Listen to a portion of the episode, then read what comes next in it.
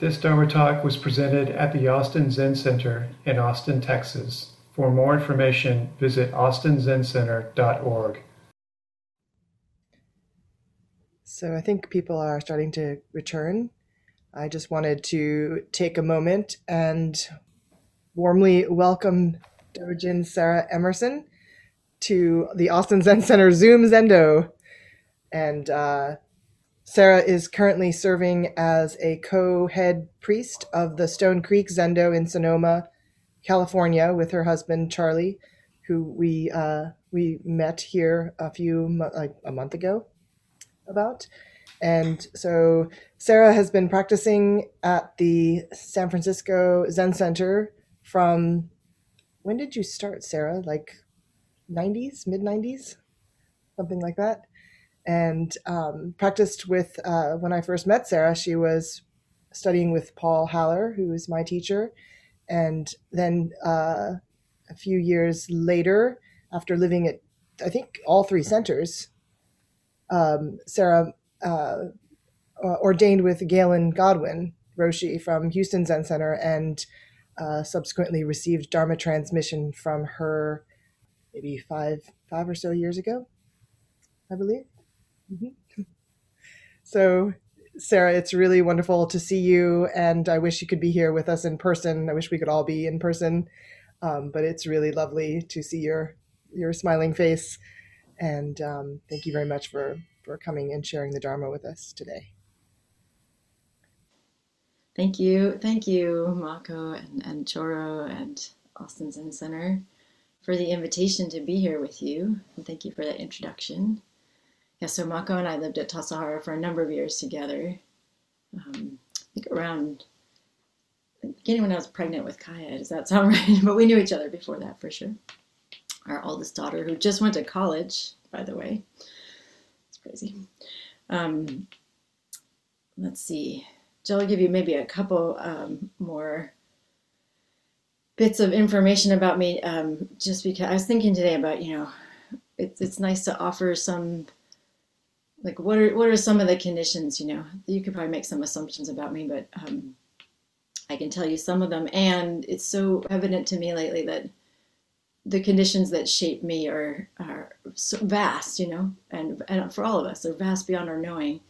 I can just name like the tip of the iceberg that i can see some of them and not even all of them um, so my name is sarah my dharma name is dojin and i use the pronouns she and her and my teacher is is Abbot Gaelyn Godwin. So I'm connected um, to the Houston Zen Center and have been to Austin a few times, but it's been it's been many years. Um, but I can picture the building still. And um, my partner is Charlie, who I think spoke in in July, and I'm also a parent of of three children that range in age from 18 to almost 10 and um, yeah, that's a big one in terms of what shapes me. I think my being, each of my children is, um, they, they are each awesome in the true sense of the word. And their impact on me, being their parent, is, is uh, profoundly impactful and uh, teaches me deeply. And, and, you know, it's a privilege actually to be their parent as I was thinking about it today and then I'm I'm white, I identify as white or you know European descended American. I was raised in the Northeast. Spent a lot of my adult life in Northern California. I spent a lot of my adult life in um, in convert Buddhist sanghas that are predominantly but never exclusively white, as, as Mako can testify. uh, and all of these things really shape me and I think in I, and I've also studied psychology and I think in psychological terms, probably from my parents, uh, but also from my education. And all those things, you know, create a bunch of uh, biases in me, and I name that because, um, you know, there's the biases I have obscure my vision, and um, I welcome your feedback and your input if I say anything that is um, alienating or doesn't resonate or causes harm in particular. I know that's hard to offer that feedback, but I do welcome it. And what I really feel like I want to talk about today in its essence is refuge and Sangha, what that means. I've been at our Sangha at Stone Creek, we do, people do the uh, lay ordination or receive the precepts and Sowa Rakusu um, every two years, which is really neat. We have this two year cycle. And we're just started that again. So I've been thinking about the precepts and I've been realizing that refuge in Sangha is one of the precepts, you know we receive it when we receive our rakusu as a layperson. We receive it as a precept when we ordain as a priest. We receive it as a precept again when we receive transmission in our in, in this tradition, the Soto Zen tradition. So it's a to take refuge in sangha is a precept. And when I think of the word refuge, actually, I, I think of um, safety and, you know, or there's something bigger in refuge, though, you know, like ease and protection and belonging and maybe a, a place that is uh, a, away from harshness, you know. And um, all human, all places where humans collide, you know, whether it's an intimate sexual relationship out to, you know, at the grocery store, and including sanghas, are places where um, all of our conditioning and all of our experiences and all the stuff that's great and all the stuff that's unprocessed and all of our injuries are uh, which are vast for each of us you know are colliding so of course these any place of human intersection is a place of uh, where there will be harm you know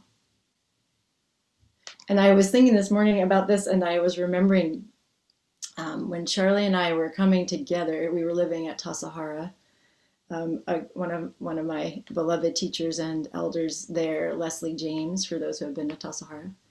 We were talking, and it doesn't always happen, but when you get into a relationship and you're living in that kind of community, you have to do a lot of talking about you know, what you're doing, getting into the relationship, because it does impact the community. And I, uh, we were in the early stages, you know, so that's I love how like in like in psychology actually they've done studies when you're falling in love you're actually kind of going you're kind of crazy. There's like a kind of insanity. Um, we were we had a long arc. It wasn't like a slabam um, but still we were in early stages of relationship and um, and I, Leslie said to me you know you will hurt each other and I was like no I remember thinking like I would never I would never we were still being very careful with each other. Um, but I knew she was right. Sort of irritating because I was like, no, oh, she's right. Um, and I was thinking about how that that applies in sangha as well. You know, we if we're together long enough, there will we will cause each other pain. There will be harm. And actually, in in I don't know what you call it now, like uh, relational theories and stuff. In, in the world of psychology, when they look at relationships, um, healthy, uh, quote, you know, I don't know, healthy or resilient relationships are one ones not where there's no conflict or there's no pain, but the determining factor of, of the resilience of a relationship is what are the mechanisms of repair? How do we fix it when we harm each other? and that that actually is, is determinant of, uh, yeah, health. And that's totally applicable to sanghas, I think. In Zen, there's a concept, have people heard this concept of one continuous mistake? It's a description. Actually, some people, I was also thinking how sometimes there's this thing like Zen is, you know, fill in the blank. Zen is everything changes. It's one of those. Zen is one continuous mistake. So um, it's a and when I was looking it up, there the characters actually when it's written um, with Chinese characters, it's actually like uh, a file filing a file, or you could even use the idea of like um, meeting a mistake with a mistake. And when Suzuki Roshi talks about it, I'll talk about it maybe a little bit more later. He talks about like, you know, the like, it's the idea of um, showing up for the truth of our life over and over again there is no or the feeling I get from the description is like there is no end point. We don't get to be done and now we're like good and we're not making any more mistakes and nobody can ever shame us again, much as we may long for that, you know, as human beings.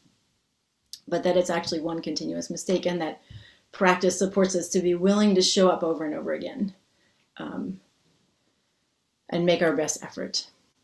And uh, yeah, so I was thinking in Sangha, refuge in Sangha, there's the, the relative safety of Sangha, which is, you know, safety is a loaded and maybe not such a helpful word. But I realized, like, but in my heart, what I aspire to in Sangha is that, that we create environments as Dharma practitioners. So we here, I mean, as Dharma practitioners, we create environments where um, it's not that we assume we won't harm each other, but that we assume there's a way forward when we do. And, and we all are up for that. That makes sense. That the, the safety or refuge actually depends on how we meet the pain that arises you know, among other things. Um, I, as I mentioned, I, I was raised in the United States, and I identify, or I, you know, in in the racialized system of the United States, I am labeled white, and I am like all my, all my ancestors are from far north, east, western Europe, Europe. So like the islands, you know, not even, not even the land. Um, and you know and, and then the way that that plays out in this system. And so i can name for myself and i and i know i've met many other people that share this that I, I was highly impacted by white dominant cultural norms. And in, in my experience many of the dharma environments i'm in uh, utilize white dominant cultural norms of engagement. Wonder how that is for you at austin zen center would you say that does that make does that characterize some of what happens there or yeah? I can see a small nod. Yeah. So and and you know not that white culture is a monolith but there are these characteristics you know that seem to be you, there are some generalizations one could make you know like conflict avoidance it's biggie that i've seen um, perfectionism and and truthfully like a kind of duality around good and bad and right and wrong. I feel like Zen practice supports us to not be in duality. I think actually Suzuki Roshi is like the most important thing for a Zen student is to not be dualistic. so Zen encourages us to live in the in some grayness, you know, and understand like there is no such thing as goodness devoid of badness. You know? um, but I was thinking about perfectionism and the way I was just being curious about it recently, like thinking like my parents weren't particularly hard on me. I think some people get uh, that can can inherit a momentum of perfectionism from their immediate family. I didn't really get that there, but I certainly got it from the environment around me, and it worked for me. I think, or I don't know. Um, but I was feeling into my heart the way that perfectionism lives, and um, and I could feel like perfectionism is an attempt to get to get the get to put ourselves in the category of goodness i think as human beings. And then that and then if i really feel into that i really recommend doing this actually like getting quiet one day and bringing to mind like good like the word good. Like what does it mean to us you know? When when did we learn that? For most i would say in my experience and for most people i talk to about this ideas of good and bad come from really really little. Like we were really young. And and we when we're really young we are naturally dualistic thinkers you know? We're not nuanced. Although i don't know. Actually little kids have more nuance than we give them credit for maybe. Or we project on them. Um, but but some of these ideas of what it means to be good you know are tap rooted into early early life. And some of them we haven't really revisited. Do you know what i mean?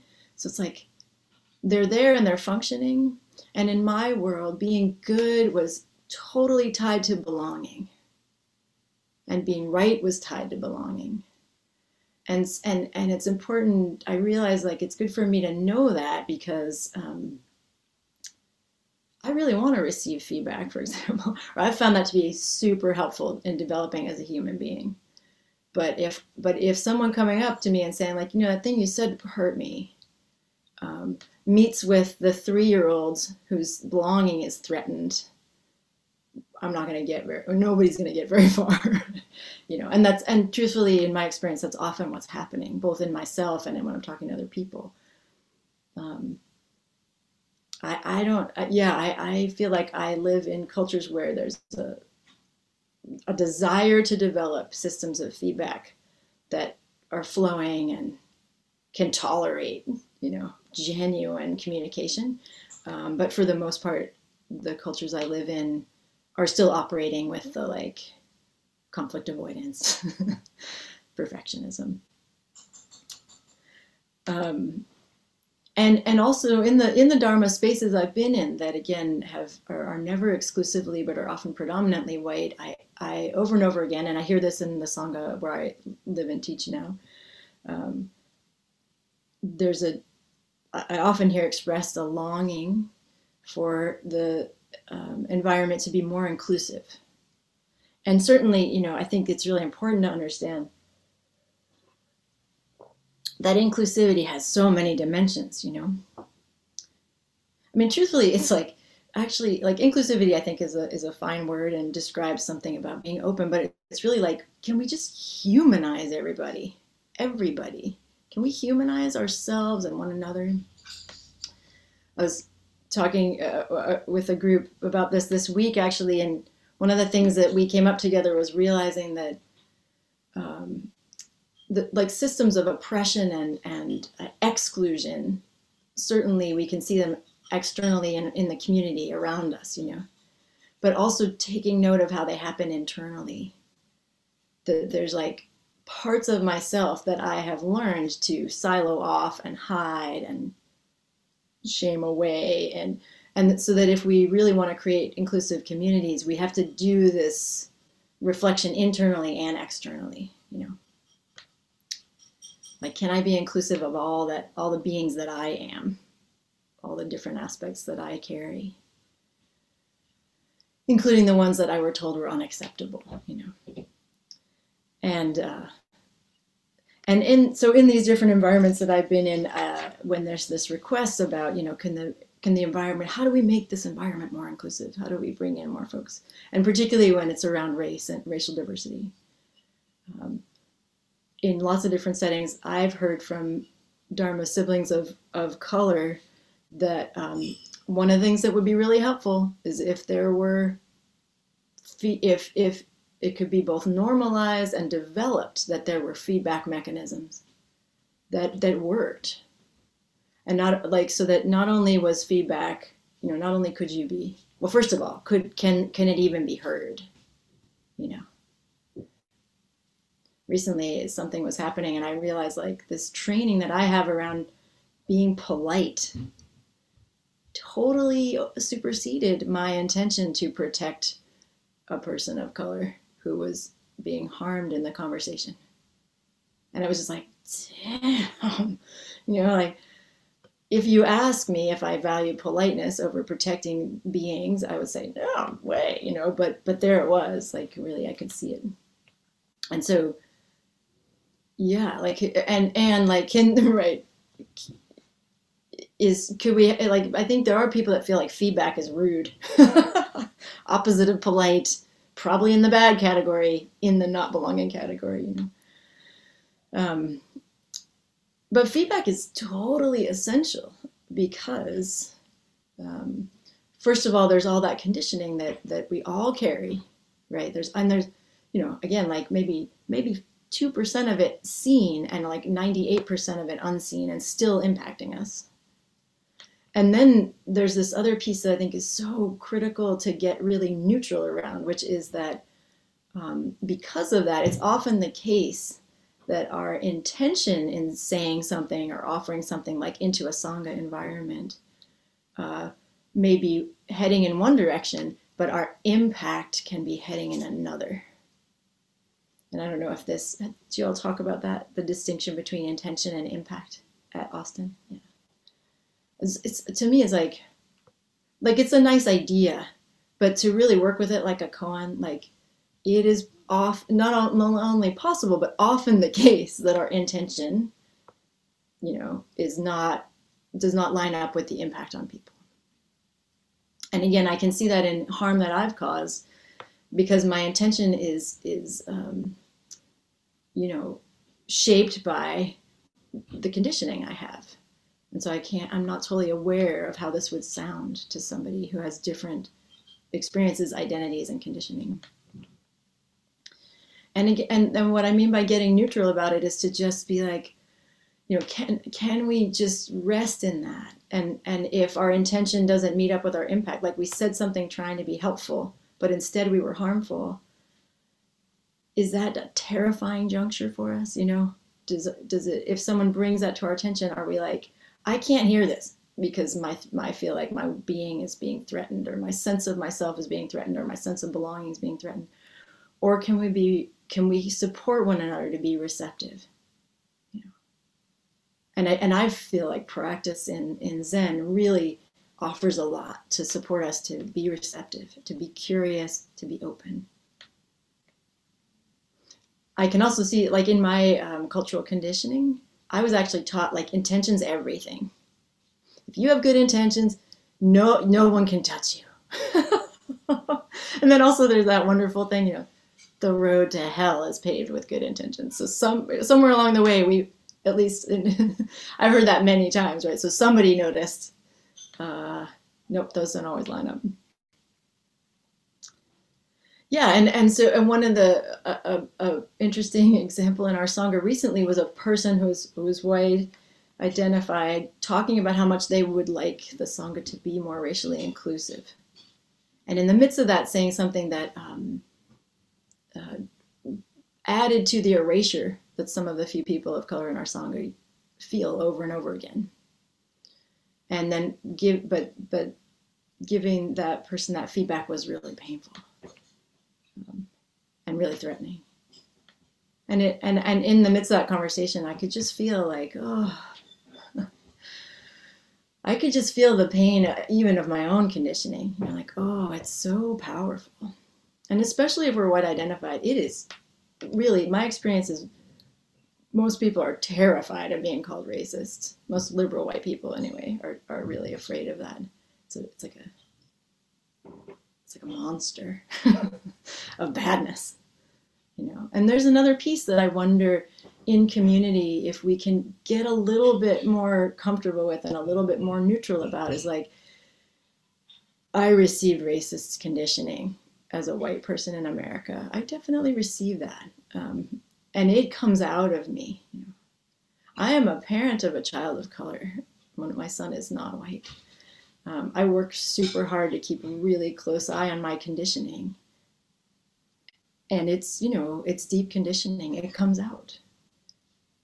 And, you know, and, and, and maybe maybe because I'm a parent, like I don't have the luxury to like crumble to the floor and be like, no, no, I should never be racist.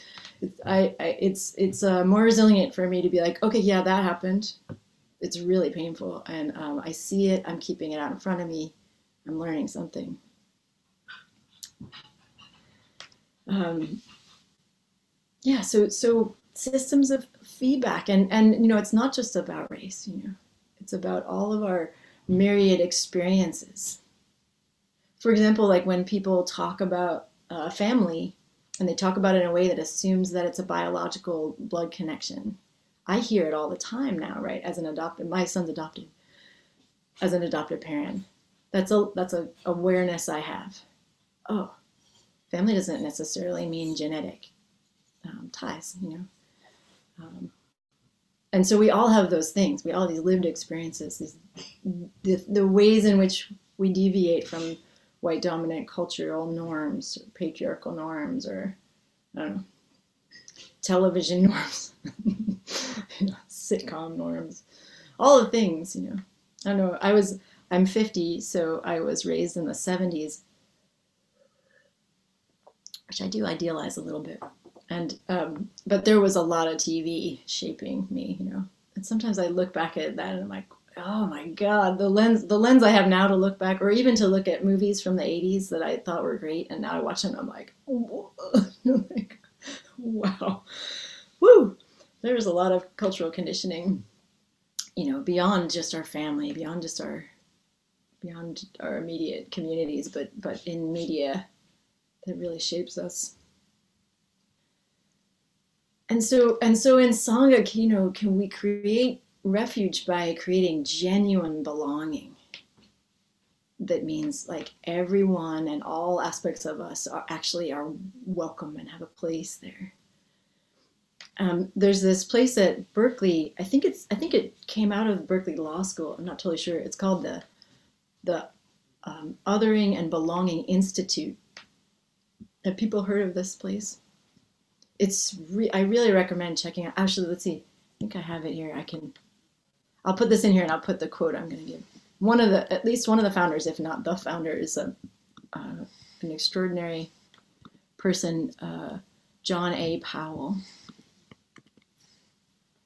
and he talks about and so this is a um, my understanding is it's a reframing you know sort of it's an evolution there was like when Mako and I lived at, at San Francisco Zen Center, there was like multiculturalism, and then it and then it evolved into diversity, and now into inclusivity, and and I think othering and belonging is uh, a new kind of a new frontier of looking at these issues that like really what we're talking about when we're trying to make environments where people are genuinely accepted and feel a sense of belonging is belonging.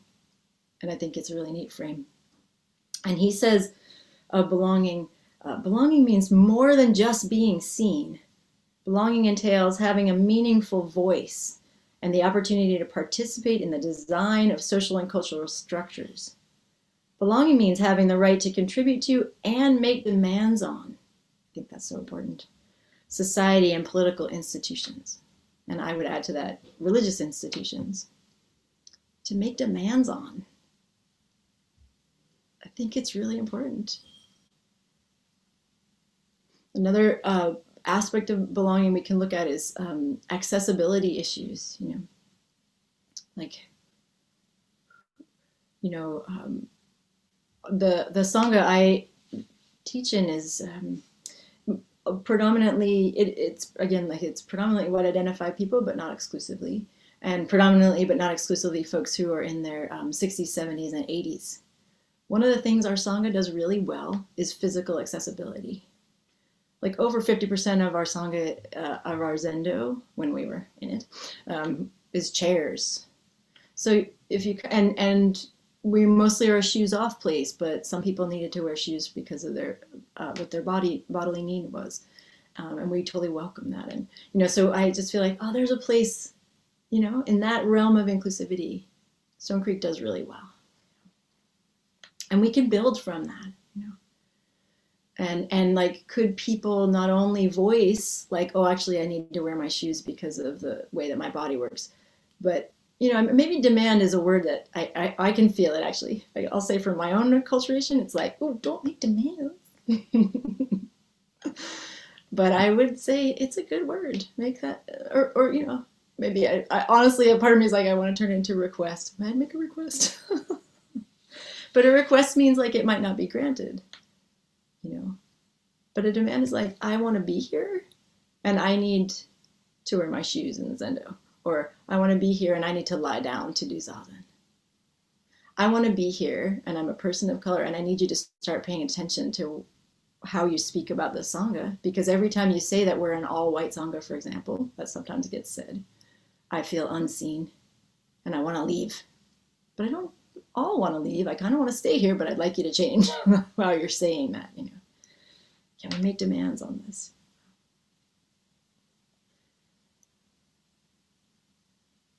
yeah, I'm gonna spend some time. I feel like that word demand will, could be a koan for me to work with anyway. Could, could, could I get neutral about demands? Especially about the Dharma, you know, because belonging, a sense of belonging in a place like a Sangha. I mean, I would, as a human being, I would love it if we could have a sense of belonging everywhere. You know, like schools would be places of belonging. And soccer teams. Just thinking of my son a little bit. And, you know, your neighborhood and the grocery store and your workplace. Um, but I do feel like Sanghas, it's okay in Sangha that we as practitioners hold ourselves deeply and spiritually accountable. So, you know, one of the, um, sometimes I get to um, engage with and teach at this place called the East Bay Meditation Center, also another amazing place, which was founded um, by and for people who were traditionally marginalized by convert Zen, uh, by convert Buddhist sanghas. It's not a Zen place; it's a Buddhist place. Um, so, so um, elevating and making primary the needs of people of color, people with uh, different physical abilities, uh, the LGBTQI, they say the alphabet community because it's gotten really long. Um, uh, one of the questions that I've heard raised there a number of times is the one of who isn't here? Like in all of our environments, we ask the question, who isn't here? And in Sangha, I feel like this is such a, again, it's not like a question to ask and then get the answer and then fix the thing. It's a, it's a koan, it's a practice. We're always asking, who isn't here? And we could even, again, do that like externally and internally. You know, what pieces of myself are not here? Do I feel like I can't bring here? And, and in community, who is not here? Who doesn't feel like they could show up? And noticing, or who shows up and doesn't stay? You know, who's not here? And that this is a way to, yeah, keep a close eye on um, creating feeling a, a, a refuge in Sangha because in you know in in its base the dharma belongs to everybody. And we all belong to it you know. I don't i somebody recently was asking me like the idea of like proselytizing as a buddhist came up or you know like do i are my kids buddhist and i was like i don't know like I, I, think as buddhists generally speaking although there is in the united states there's the soto zen buddhist mission like they use that word mission but um, you know, it's not about like making people Buddhists. So when I say the Dharma belongs to everyone, like I don't care if people are Buddhists, but but wisdom belongs to all of us. You know, understanding that all things are connected belongs to all of us, and we. And if we are lucky enough in this lifetime to encounter these teachings and, and help take care of them, um, we have to take it super seriously that that is available to as everybody, you know. And of course, it never will be, right? Like even just by the reality of physical location, you can't get everyone in your sangha.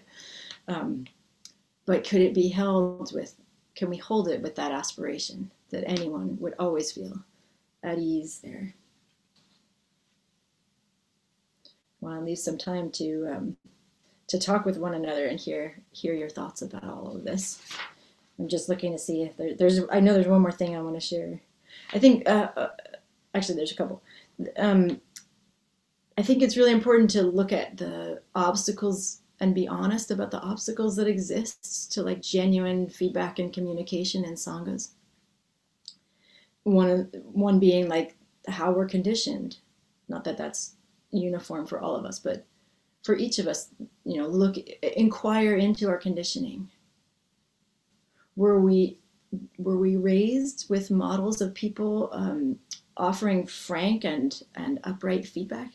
Like I was thinking about when I was a kid, what the adults around me did when they had problems with other adults, and I can't really think of an exception to watching the adults like, you know, person A had a problem with person B. Person A would go to person C. they would not go to person B and say, hey, there's this thing that's bugging me. I, I did not see that modeled. I don't know. I hope some of you did. I know that there are people who are, you know, acculturated to be more direct. Somebody recently was saying that, like, I think they were they were stereotyping somebody who was European. Maybe they were Dutch. They're like, you know, they're Dutch, so they're direct. and I was like, oh, is that a thing? Or maybe they're German. I can't remember. Um, but I, I saw a lot of indirect and and scooting around and creating alliances you know that that um, so just noticing oh how i was trained to communicate as a human being uh, didn't have a lot of skillfulness in it actually how do i work with that um, another piece to think about is that especially if if we are wanting to have conversations about race and racialization is that being racialized the way that that works in the United States anyway is is traumatizing for everybody. It's differently traumatizing for people of color than it is traumatizing for white people, but really I I think it's fair to say everyone is injured by systems of racialization and racial hierarchy. Um, it harms everybody, even the people who are apparently on the top of the hierarchy, meaning white people. And so if we're going to have conversations about that, we just call to mind like, oh, this is a field of trauma. And so what do we know? You know, like there's a lot of, I feel like collectively in the United States that there's still a lot of learning about what trauma is, but there's some knowing. Go slow, go with care. Another thing I think is super helpful is stay grounded in the body. Take some deep breaths, feel into your own somatic lived experience, and then meet the situation. Uh, because that that the more we can ground in the body, less we're going to go into a reactive fight or flight. Or there's a I've heard recently like fight, flight, flee, or fawning, and I was like, ooh, that describes something that I recognize. Like if it's a terrifying situation, fawn, like be like nicey, nicey, nicey, apologetic emotion. And and know that that's a trauma response. Like i was like oh super interesting and helpful.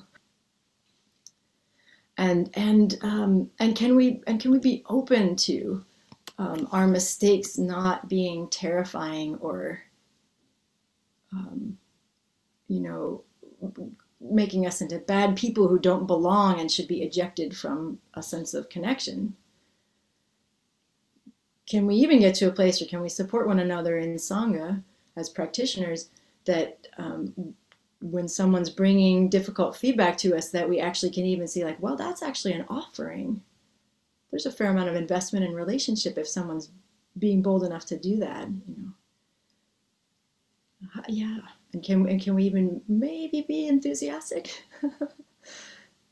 I, I when someone brings some really difficult feedback to me, I notice like I'm not exactly enthusiastic, but I've, I've built a, a greater capacity for willingness.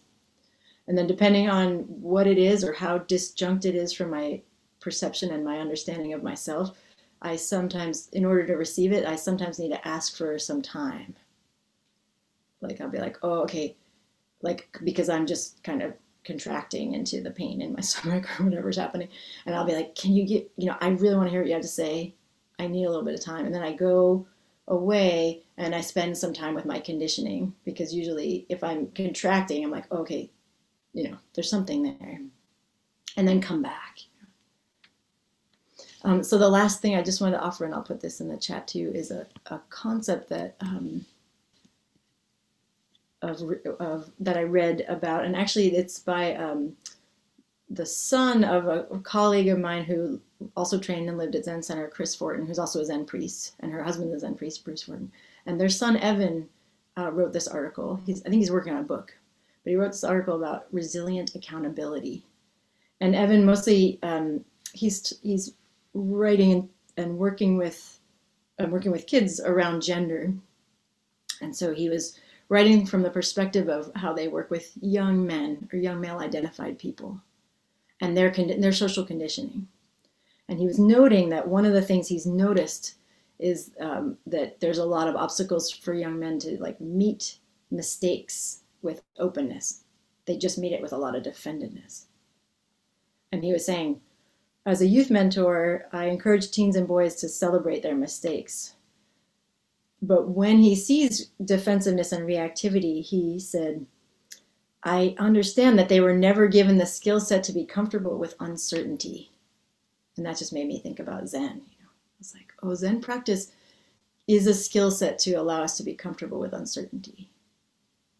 And so that then there's a capacity there um, to be in discomfort of uncertainty like I said this thing and I thought it was nice, but you're telling me it was harmful. Now I'm in uncertainty. you know. And I'll just read uh, for you what he says. I, I, changed the words he was writing. He was writing it directly speaking about young male identified people, but I changed it to us, meaning us as Sangha practitioners and we. If we grow in the capacity to learn from mistakes, we can better hear and empathize with those around us without growing defensive. This is resilient accountability. It's a different form of strength and resilience than is usually expected of us. Instead of suppressing difficult and complex feelings, we can have the integrity and fortitude to look at them head on and be willing to look at the responsibility we can take in a situation. And I just felt like, oh yeah, that's my wish for Sangha, you know, for my Sangha and, and all Sanghas. Thank you very much for your presence and attention. And I look forward to hearing your reflections on this. Thank you so much, Sarah. I have a I have a question, and this is about sangha sangha relationships. And um, I don't know if you remember uh, a certain practice period at Tassajara where during the practice period, a number of different groups formed. I think it started with a people of color group, and then there was a women's group, and then the men's group started, and then there was the recovery group, and soon work circle announcements were kind of like the different groups were kind of announcing when and where they would be meeting. It's like oh we'll be in the retreats uh, in the in the yurt or in the back of the dining room or however uh, wherever those groups were forming. And there was a little bit of um, if i recall a, a friend of mine uh, Erin merck really um, agitated there were a couple of people who were agitated at all these groups forming because of the feeling of you know, what are we here for? Are we here to identify in this specific place? You know, so the, you know what I mean? There is this feeling of uh, pushback against people identifying and then separating themselves from Sangha to go off into their groups. And so, she, in her playful way, she had decided she was going to start a group for people who slept with hot water bottles. because there were the people who had heat and the people who did not have heat. and you know it was a playful way but but it really uh, i remember th- feeling because i was you know i was part of some of these different groups and um and really feeling like oh there's some there's some pain here as well and you know some poking at what we're doing and and to be self-reflective amidst the self-reflection. So i wondered if you could say something about about how to hold the, the actually the diversity right of uh, feelings and um, conditioning and reactivity and and so forth within sangha um, i notice it because you know we have a as bruce mentioned there's a women's circle that will be starting next not this monday but the following monday and it'll run for five weeks. And um, this question of having a women's group at Austin Zen Center has come in in past years. I don't think there was one since I've been there, and I've been hesitant about starting a, a women's group um, myself, um, in part because I don't identify as uh, female in particular, even though it sometimes is like, oh yeah, I guess I am. you know, what I mean? So, so there's a, you know, it's again, there's this in me, I'm noticing this, this not wanting to like land in a, in a group. Right. And maybe that's, you know, understandable from conditioning of being half Japanese and half white, right. Or being half this and half that. And, you know, not being gay but not being heterosexual. Like there's all these kind of like i'm not this and i'm not that. And that in itself itself has become can become an identity right? Or a fixed view of oneself. So just noticing noticing all this i wonder what uh, in, in your experience with uh, working um, in particular with deia groups and with your training and uh, what you're leading with spirit rock now the the uh, um, I think Rich is in, in that as well, right? But um, I wonder what you have, uh, what comes to mind. Thank you. Thank you. Yeah, I'm really touched by that, Mako. And I'm, it's, at some point I was like, well, of course you came to Zen and got non-dual. uh, hey, Peter. um, you know, I and I remember that practice period too. Actually, Erin and I talked about that not so long ago, and and what, I, she was, I think it's okay to share that that she was. Um, I mean, I think Erin does identify as queer, but she got pissed that she was invited to the queer tea. She was like, "Well, you're making assumptions, even though she is queer."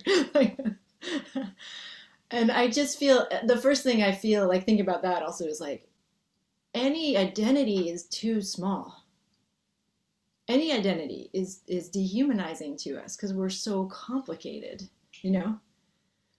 Um, and just and just like for me like just allowing giving that some room like yeah. And anytime someone is is assuming stuff about us it pisses us off because we're because we know we're so much more complicated than that you know? And anytime we're doing that to other people we're being reductive you know? And anytime we're doing it to ourselves we're being reductive um, yeah. And then and also and so that's like the beautiful i don't know the beautiful that's the truth right? Like that's that's the that's actually the, the whole truth. That even that truth even exists in the i was going to say that's more of like the um, ultimate truth but it's not. Like that truth exists in the conventional realm. We are way more complicated than any identity we could name for ourselves you know? And then but then there's also the truth of how things work in society and and, and i would say you know the United States does this to the nth degree. I feel like, or dominant culture in the United States, which again, like the United States is itself, right, super complicated culturally. but there's a there's a momentum of dominant culture that really wants to label everybody, and and that has caused harm, you know. And not only does it want to label people, it wants to and then put some people up and some people down, and that's why we label. Boom, you know, like this this violence over and over again, you know. Um, and because of that, we need to heal together. In sometimes, I think, in in segregated spaces where people share the identities, you know, and especially when the identities are marginalized, you know. And then I can also say, like you're naming this, that it's actually over now. This course at Spirit Rock, but um, there's a couple cycles of it that um, was it, the the kind of brainchild of our Dharma sibling, Lien Shutt, who's a Vietnamese American, uh, to bring people, both people of color and white people together to look at race and racial um, identity. And, um, and then we, in our small groups, we, we um, divide. And actually this go around, it was a, it was a really big group. Spirit Rock has a really large reach, so it wasn't even all the people in the United States. That was interesting, you know. Um, and a number of people who identify as people of color were like, we're not a monolith, rightfully so. And interestingly, this time around, one of the options, so you could, if you were a person of color, you could choose to be just in a general person of color group or within, with certain identities, African American, Latinx. And there was a, um, or mixed race or multiracial group. And one of the things we heard from the folks in that group from several people in that group was like this was the first time in their life they could pick that identity which i was so moved by. Because my son is he's he's multiracial. He's half samoan and half white. In samoa like in, in hawaii there's the idea of hapa. In samoan culture there, it, the same word is or not it's a little bit of a different connotation but afakasi. Like there's an idea of people who are mixed anyway, I think it's super complicated. and I'm curious, you know, and I feel like you shared a little of your experience. I'm curious about your experience. And and in my experience, there's certain kinds of healing that can happen when we are in uh, segregated groups.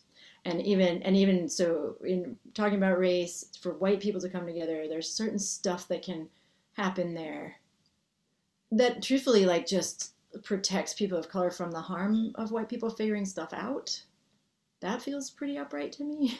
like, let's just go over here and not burden everybody with our like, oh, I don't even know what it means to be white. You know? Or I'm, but I'm a good person. Like, yeah, yeah, yeah, yeah. We're all good people. yeah. So I think it's super complicated. I, I think we will evolve beyond the need, you know, as human beings for segregated spaces of healing. And and I don't, and I think we're certainly in the, th- we're right in the middle of needing segregated spaces of healing around gender, around sexuality, around race, around physical ability, you know, around all of it. Yeah. But please, you know, share your experiences about that if you have them. Definitely backfires a lot too. Thank you, Sarah. Yeah. I see Rich.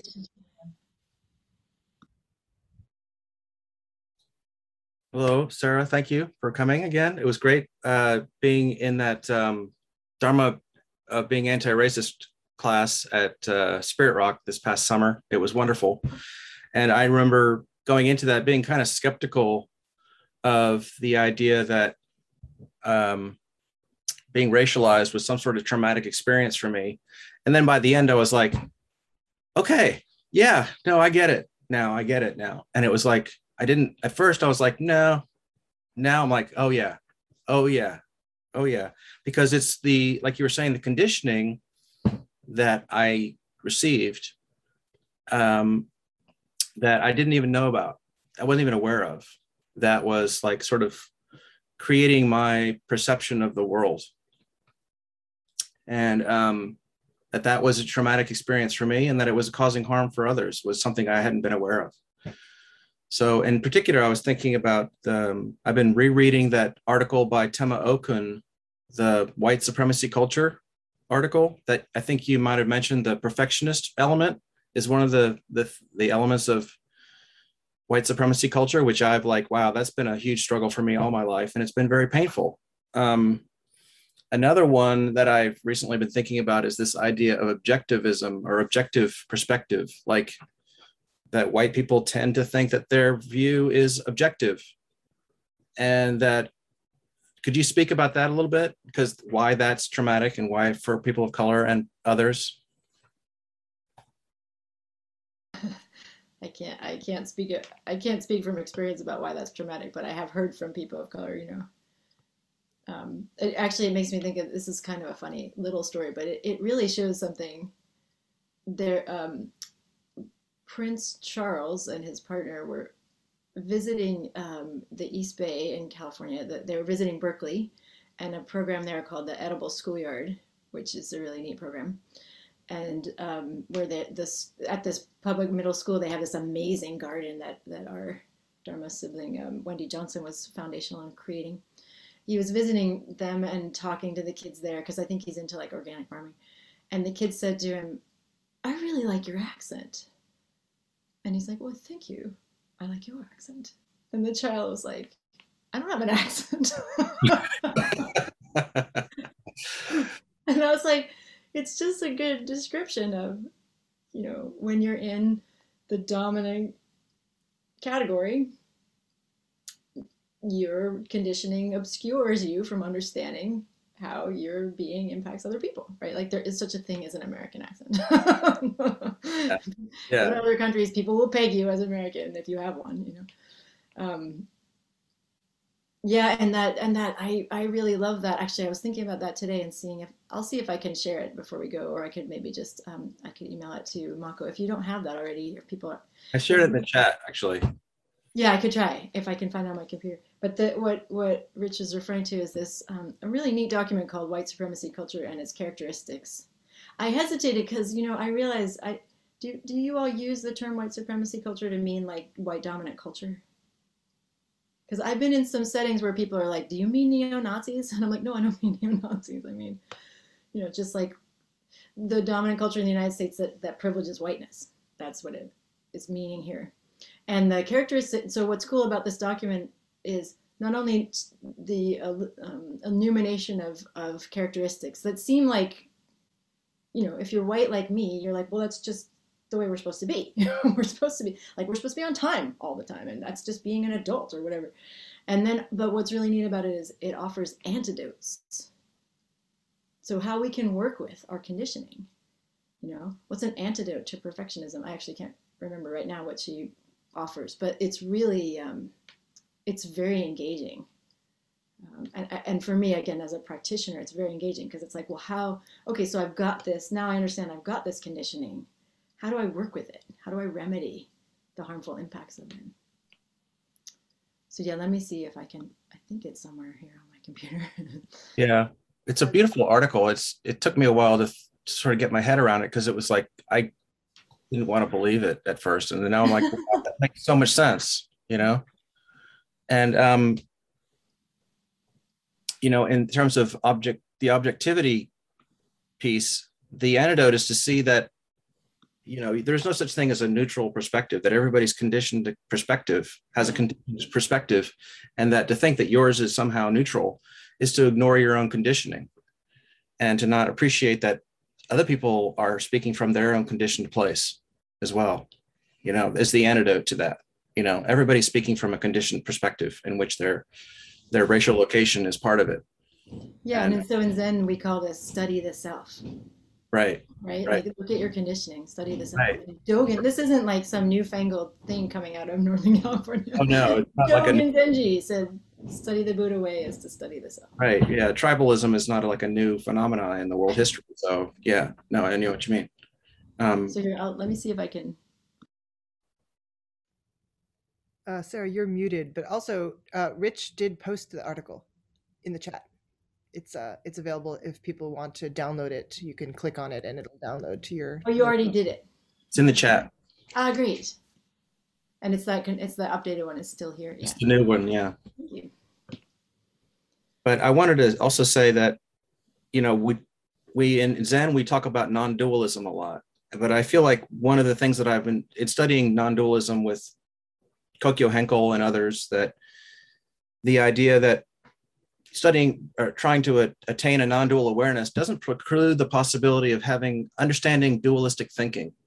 So it doesn't mean that I never stop thinking about my conditioned self and my conditioned thinking and way I tend to view things as right or wrong and you know this is the right way and that's the wrong way you know I I still can look at even if I'm practicing non-dual awareness you know it's like I can wake up to my own conditioning right Yeah. Yeah. So right, and, and we talk about the two truths, right? We don't. Awakening does not mean we mush out into everything being the same.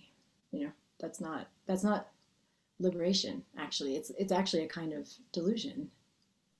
You know, it's balanced with the conventional reality, and in the conventional reality, we judge things. Yes, we do. we will. You know, the Buddha probably judged things. I just, but I think, but I think probably, you know, he didn't want he didn't want Mahapajapati to get ordained at first. He was like, oh, he was judging. so yeah, so we were awake to our humanness, and then and then it gives us a chance to be be deliberate with it, to be to let our values inform what we're gonna do, right? If we're not awake to our humanness, we're just human. We're just karmicking, negative karmicking, all you know, cycles. But if we get it out in front of us, you know, and and again, so that's where I mean that that place of feedback. Sometimes we can only get stuff out in front of us because somebody who cares about us and is in relationship to us is like, "Hey, you didn't notice this thing." You know? Instead of being like, "Go away," we can say, "Thank you. I do want to notice that thing. It's super painful to me that I didn't, but I, I do want to notice." You know. Yeah, thank you, Rich. I, I was like, I, I knew I knew your face from somewhere. now I know. thank you very much Yeah, thank you. Do we? How how long do you do Q and A usually, Walker? Um, it really does. It really depends. Can it Sometimes go forever? we go for quite some time, but but um, I, I will leave it to you. What what we do, Sarah, here we after the Q and A, when it seems like there's a natural ending point, which could be you know not that long or could be quite long. Um, then we break into small groups um, for those who want to stay. We just kind of break into the, these small groups to kind of mimic a, our sort of normal pre-pandemic tea and cookies. like right? the milling around after. I know we do that too. into a, you know, randomly into a small group and, you know, you can stay in it for a little bit and excuse yourself or, or end up, sometimes people end up chatting for some time. So, um, Okay. Yeah. I, feel like just because um strangely like both Char- Charlie had a meeting at seven this morning, then I had this. I probably will um, go relatively soon, but I'm happy to hear maybe there's one more. And if there's one more, maybe there isn't. Maybe we're maybe we feel. Uh, I actually have something I wanted to say just from your the last comment that you made, uh, Sarah, and that is around you know how to encourage. I, I mean, I hear your strong encouragement to give and accept feedback within community as as a major part of practice and this is such a dear topic to my heart is is the topic of feedback and in particular just how recognizing how deluded we are and self-deceived really all of us are self-deceived. And um and to see that feedback of oh wait a minute you might be a little bit you know off here or you might not recognize something that i see because i'm not you right? And maybe i'm wrong too but you know to how do we cultivate seeing the giving actually the giving of feedback even if it's not necessary if, it, if it's bumbling like how to see that as a gift. And and how to see it specifically not when somebody's giving it to it but when we're giving it to think of it as a gift that you know maybe it, it makes you know you have to think of the timeliness of it. When does it make sense? Because so often we're like you know it's not worth it. I don't want to you know and that's that's um you know such a challenge because you know, maybe sometimes it's not worth it, but it's an opportunity. And to step into it builds relationship and it builds that resilience, right? So I wonder if you can say something about, you know, how how do you um how what what do you find most encouraging um, to jump in and um, take the risk of offering feedback? Well, I think one of the like you just I think you were pointing to it, Mako. are we coming in when when we're offering feedback? First of all, can we see it as an offering? I love that. Actually, we might instead of it being a drain on us, we might have more energy for it if we're like, okay, well, this might be a gift. But we have to have the lived experience of it being a gift. yeah, so that and and it's like, well, how do we get there in our awkwardness? But I think uh, one of the things I've seen that's been really helpful probably I don't know. This probably comes from like nonviolent communication or something, but like staying in inquiry. So not like this thing was bad, but like this thing felt weird to me, and I wonder if you're willing to talk about it. You know, and and also staying in our own experience seems to be uh, create uh, more receptivity on the part of the other person, and also it's just literally more skillful, right? Like yeah, so those two things I think are uh, there are a bunch of skills we can work on in sangha. You know, um, first of all, like or like naming, like talking about feedback and the, why it matters, um, acknowledging that it takes energy. You know, like I often ask for feedback at the beginning of talks, and I also know, particularly um, for people of color, like it, it's just tiring to offer feedback. Like you know, I, I understand that. You know um, and I'm not entitled to that energy being given to me. You know, there's another reason for white folks to really engage with this, like so we can help each other without again like drawing more energy from people of color. Yeah, but I think those things of like just staying in inquiry and staying in our experience. Yeah, Karen, do you want to add to that? Um, yeah, thank you. Oh, I'm so deeply appreciative of, of this um, talk. And um, I'm actually looking forward to listening to it again. and what the Mako's last question, I think I, I've been sort of wondering some maybe some sort of things like, you know, well, yeah, how do we do this? Because I, and what it brought up for me was how, um, I mean, perfectionism, all that stuff is very real. And that trauma feeling of, oh my God, somebody's going to tell me I'm not good. Um, and so the, you know, difficulty, how to, how to make it feel like a safe space to, you know, do that.